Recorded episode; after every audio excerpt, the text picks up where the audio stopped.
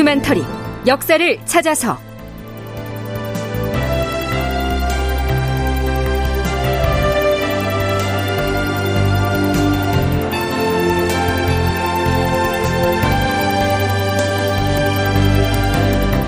제 1143편 후금 철기병이 모물용을 잡으러 왔다. 극본 이상락 연출 황영선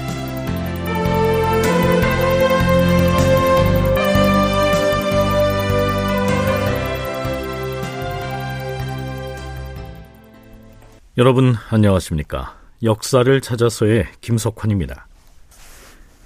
서기 1621년 이때는 광해군 제위 13년째 되던 해인데요. 그 해 막바지인 12월 22일에 후금에서 조선에 매서운 경고를 보내옵니다.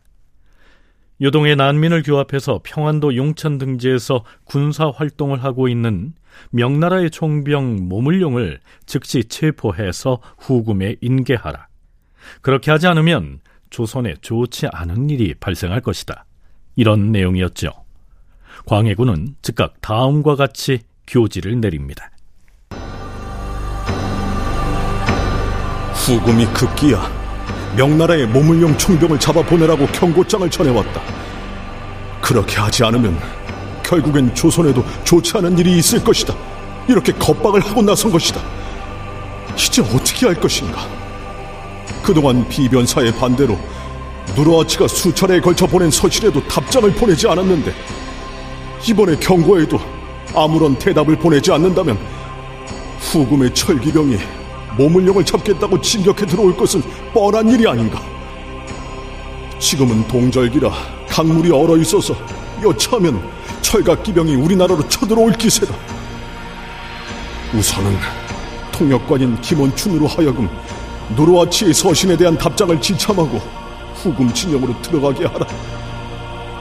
이 문제를 가지고 또 비변사에서 왈가왈부 할 것인가? 진나라의 무죄는 오나라를 평장할 때 함께 의논을 한 사람은 장하와 투의 두 명의 신하뿐이었다. 만일 또 중의를 모아야 한다고 시간을 끌면 어느 시절에 어떻게 의견의 일치를 볼 수 있겠는가? 비변사에서는 빗나간 의논 따위에 통요되지 말고 역관 김원춘을 빨리 후금에 보내도록 하라. 자, 이번에 내린 교지야말로 광해군의 결연한 의지가 묻어나는데요. 그가 인용한 중국의 고사가 의미심장합니다. 옛 중국 진나라의 무황제인 사마염이 오나라로 쳐들어갈 때 사전에 여러 신하들의 의견을 모아서 결정한 것이 아니라 딱 두 명의 신하하고만 의논을 한 뒤에 전격적으로 출정을 단행했다. 이런 내용이죠. 비변사의 논의에 붙여봤자 또 중구난방식으로 말들만 무성해서 시간을 끌게 분명하니 국왕의 견해에 찬동하는 사람들이 주동이 돼서 곧바로 역관을 후금에 보내라. 이렇게 명을 내리고 있는 것이죠.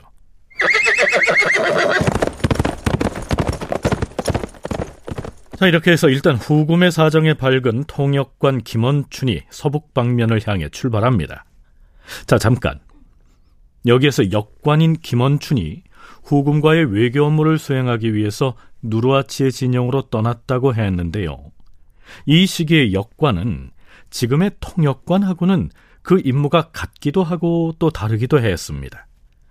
한국학중앙연구원에서 발간한 민족문화 대백과 사전의 내용 일부를 발췌 요약하면 이렇습니다. 역관은 조선시대의 통역에 관한 일을 담당했던 관직으로서 중국과의 사대 외교는 물론 일본, 몽골, 여진 등과의 교린 외교에 있어서도 중요한 역할을 담당하였다. 사신과 함께 중국 등에 파견되어 통역의 임무를 수행하거나 또한 중국 등의 사신이 우리나라를 방문하였을 때 왕 앞에서 혹은 대신들 사이에서 통역을 맡았다. 비록 역관의 신분은 양반과 상민의 중간에 위치하는 중인 신분에 해당하였으나 조선 왕조의 외교 관계에 있어서는 없어서는 안 될 중요한 존재였다. 역관들은 사신의 행차를 따라 외국에 자주 드나들면서 부업으로 밀무역을 해서 상당한 부를 축적할 수가 있었다. 이러한 밀무역은 중국을 내왕하는 역관들에 의해 많이 이루어졌으며 조선시대 무역 활동의 중심을 이루기도 했다. 그런데요. 가령 조선의 사신이 후금에 갔을 때 사신과 후금의 관리가 주고받은 말을 단순히 통역만 하는 게 아니라 역관이 적극적으로 나서서 누르하치를 포함한 후금의 권력자에게 조선의 입장을 설파하는 등 독자적으로 활동하는 모습이 자주 나타나게 됩니다. 앞에서 우리가 살펴본 내용 중에서도 광해군이 역관인 김원춘에게 주요 임무를 부여해서 후금으로 파견했던 것처럼 말이죠.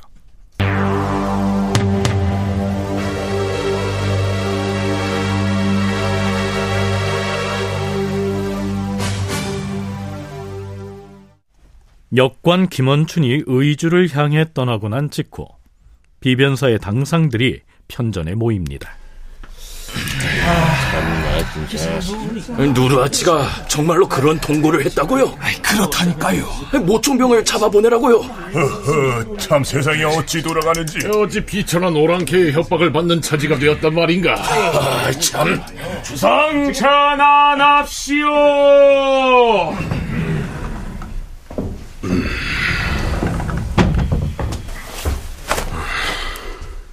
전하, 어제 긴급한 주상 전하의 어명을 받잡고 역관 김원춘을 서둘러 출발하도록 하여사옵니다. 지체하지 말고 속히 이동하라 하였으니 밤낮 가림 없이 평소 속도의 배로 달려가면 아마 며칠 안으로 의주에 도착할 것이옵니다.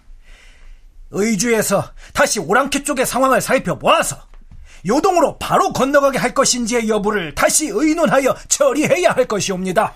주상 전하, 후금 모랑캐는 매우 사납고도 흉포하여서 이번에 모물용 총병을 잡아가려고 할 것이옵니다.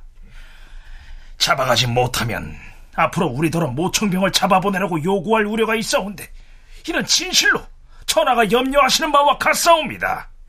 그러니 어찌하자는 것인가? 전하, 우리 조정에서 모물용 총병에게 극력 권고하여서 바다 건너 섬으로 들어가 있게 하는 것이 좋겠사옵니다. 그런 뒤에 설령 후금군이 잡으러 와서 따지더라도 적당히 말을 만들어서 대, 대답을 잘 하여 미봉한다면 오랑캐들이 설사 우리의 말을 믿지는 않더라도 격분을 하여 분쟁이 발생하는 데까지는 이르지 않을 것이옵니다. 주상 전하, 세상이 한때 어지러워지더라도 곧 안정되게 마련이옵니다.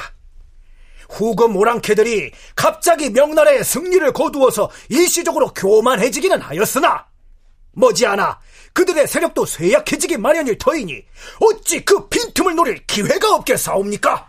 그렇사옵니다, 전하. 신들이 감히 전하에게 진나라 무왕제의 장화와 투예로 자처할 수는 없사오나 구구한 충성심은 그들보다 못하지 않사옵니다. 하오나 헐뜯는 자들이 옆에 있으니 비록 장화와 투예가 다시 살아난다 하더라도 어쩔 수가 없을 것이옵니다.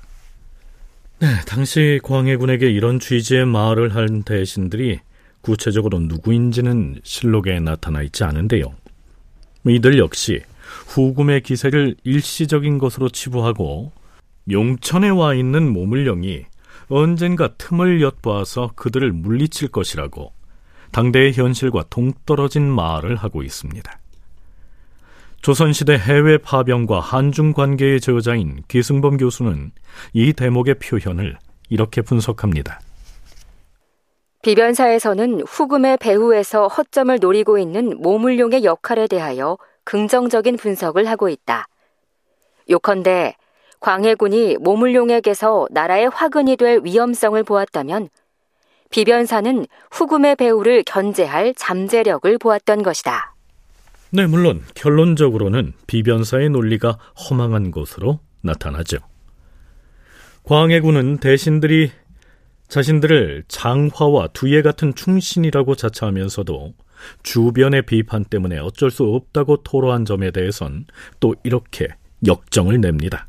어찌 주변에서 남들이 하는 말에 당당하게 대처하지 못하고 그 자들이 두려워서 피하기만 할 것인가? 장차 있는 힘을 다하여 국사를 흔들림 없이 살피라.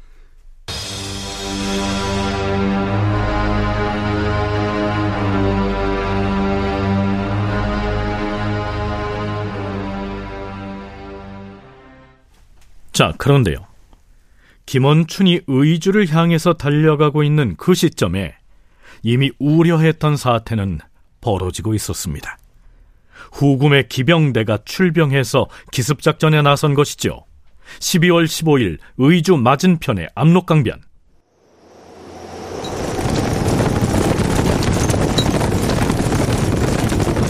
멈춰라!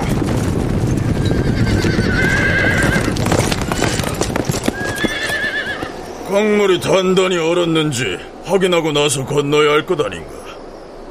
먼저 보낸 천병은 왜 아직 소식이 없는가? 대장, 지금 압록 강물이 건너편까지 꽁꽁 얼었습니다. 기병대가 말을 타고 안심하게 건너가도 될 만큼 단단히 얼었는가? 그렇습니다. 좋다. 그럼 이제부터는 강을 건널 것이다. 일단 맞은편 의주로 갔다가 모물룡이 본거지로 삼고 있는 용천으로 진격을 할 것이다. 장군! 장군, 조선에 미리 파견했던 정탐병에 따르면 지금 모물룡 일당은 용천 외곽의 임반관이라는 곳에 거처하고 있는 것으로 보고받았습니다. 좋다. 그곳으로 가서 모물룡을 포박하고 그 휘하 졸개들을 쳐부숨으로써 지난번에 진강성을 공격당한 것에 대한 복수를 하고야 말 것이다. 모물룡을 제일 먼저 찾아내서 체포한 병사에게는 우리 칸께 포상을 건의해서 큰 상을 내릴 것이다. 자, 가자!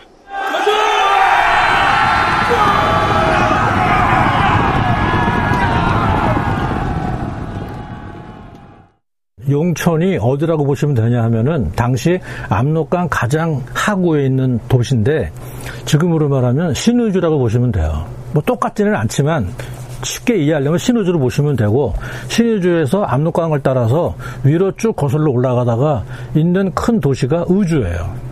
그러면 용천과 의주 사이에 임반관이라고 하는 조그만 주택이 하나 있어요. 말 그대로 도시는 아니고. 근데 당시 모문용이 임반관까지 순시를 와서 압록강 남쪽에 쭉 이제 보초를 서고 있는 자기네 군대들을 시찰하고 임반관에 있다는 정보를 얻은 후금이 기습을 한 거예요. 모문용을 잡으려고. 마침 겨울이니까 압록강 다 얼어 있거든요. 그러니까 말 타고 그냥 뛰는 거죠. 근데 갑자기 밤에 급습을 하니까 모문용이 후다닥 몸을 피해서 도망친 거죠. 밤에. 서강대 계승범 교수로부터 당시 후금군의 공격 루트에 대한 설명을 들어봤는데요.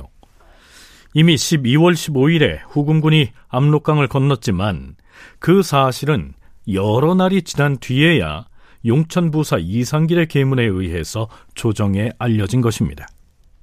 의주 부윤 이상길이 전해온 급보는 그 내용이 이러했습니다. 전하, 지난 15일에 후금의 군사들이 성 안으로 쳐들어와서는 창고들을 마구 부수고 쌀을 약탈해가 싸우며 그 때문에 기타 여러 가지 물건들도 다 탕진되어서 남은 것이 없는 실정이옵니다.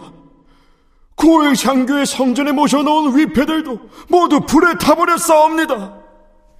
자, 그런데 의주 부윤이 워낙 급박하게 전해온 통지문이어서 후금군의 공격으로 모물룡 휘하의 명나라 난민군이 얼마나 희생이 됐는지 조선의 군인이나 주민들 중에는 살상을 당한 사람은 없었는지에 대해서는 아직까진 보고된 바가 없는 상태죠.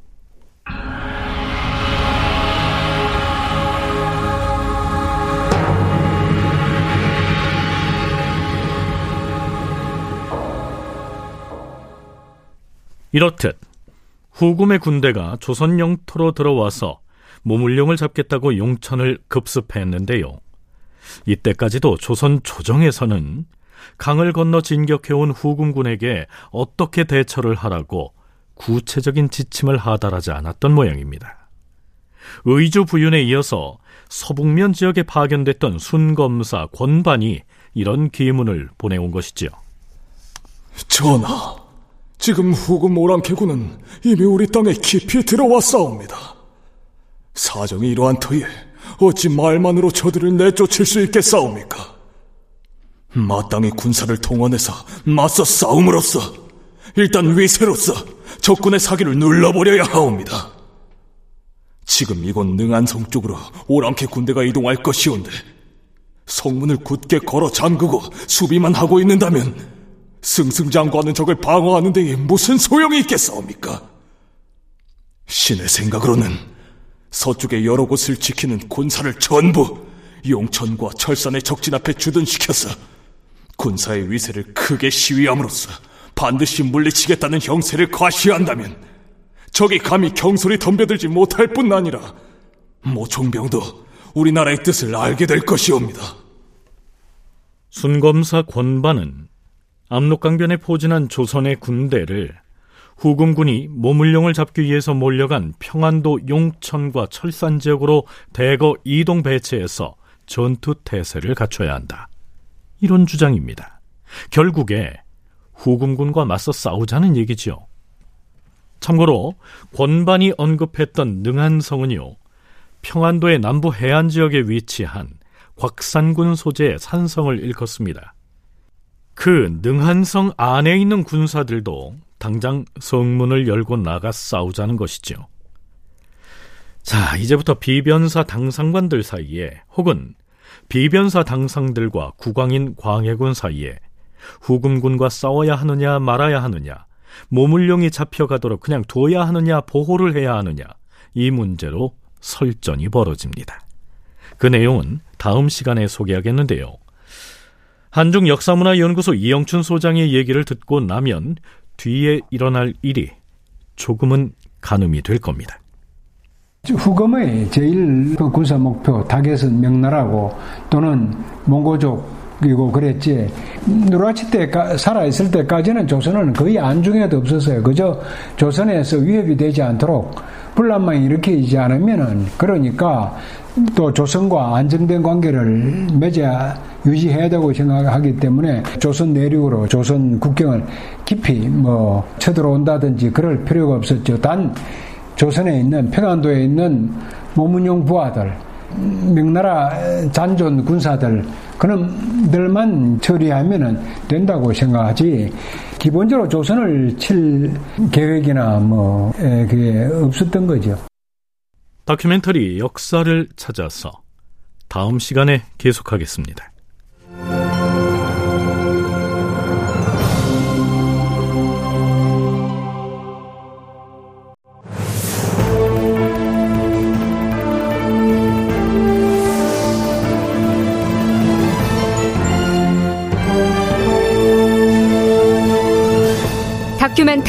역사를 찾아서 제 1143편 후금 철기병이 모물룡을 잡으러 왔다. 이상락 극본 황영선 연출로 보내드렸습니다.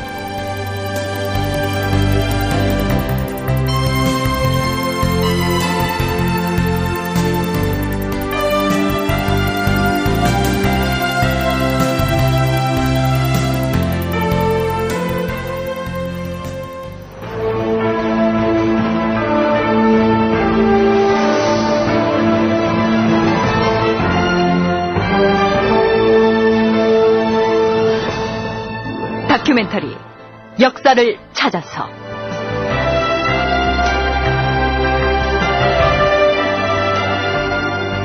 제1편 빗나간 프로젝트 동북공정. 극본 이상남 연출.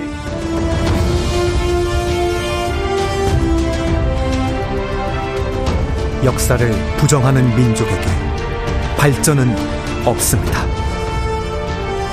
역사를 망각한 민족에게 미래는 없습니다.